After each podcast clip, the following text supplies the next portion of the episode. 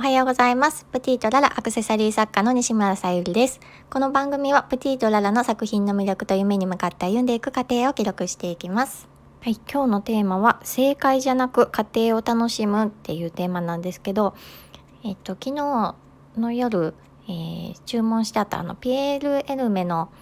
チョコレートが届いた際に入っていたカードがうわすごく可愛いなと思って あの見ていたんですけどなんかそういう可愛いものを見たりするとちょっとどうしても私は写真を撮りたくなったり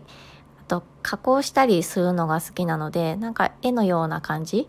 に写真を加工してインスタにアップとかするのが好きで今ちょっとこのスタンド FM とリンクしているのが商品ページになってるんですけどその商品ページのインスタのプロフィールから私のあのプライベートインスタにもつながってるんですけどそちらの方にちょっと1枚の写真から加工したものを2枚ほど載せたのでもしよかったら見てもらいたいんですけどそれをなんか撮ってる最中にふと気づいたというか感じたことなんですけどどの写真を見てもとても素敵だなと思って、うん、なんかそれって、うん、人生においてもなんか正解なんかなくってどの角度から見てもどこをピックアップするかによっても主役って変わるしまあえっ、ー、とざっくり言うと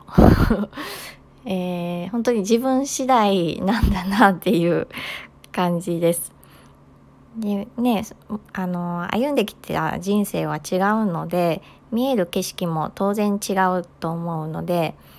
そのまま目に映ってるまま見る人生を生きるのもよしでも、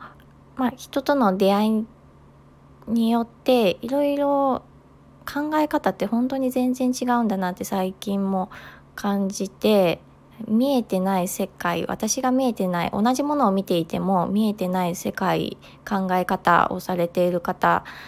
がたくさんいらっしゃるのでそういう、うん、自分がまあどうなりたいかなんですけど違う角度から見ることも大事だなっていうふうにそのちょっと写真を加工しながら 思いました。なのでまだこれからあのハンドメイド作品をあの販売していきたいとかいろいろやっていく中でぶち当たる壁とかあると思うんですけどまあ、あの正解じゃなくその過程を楽しむっていう風に私も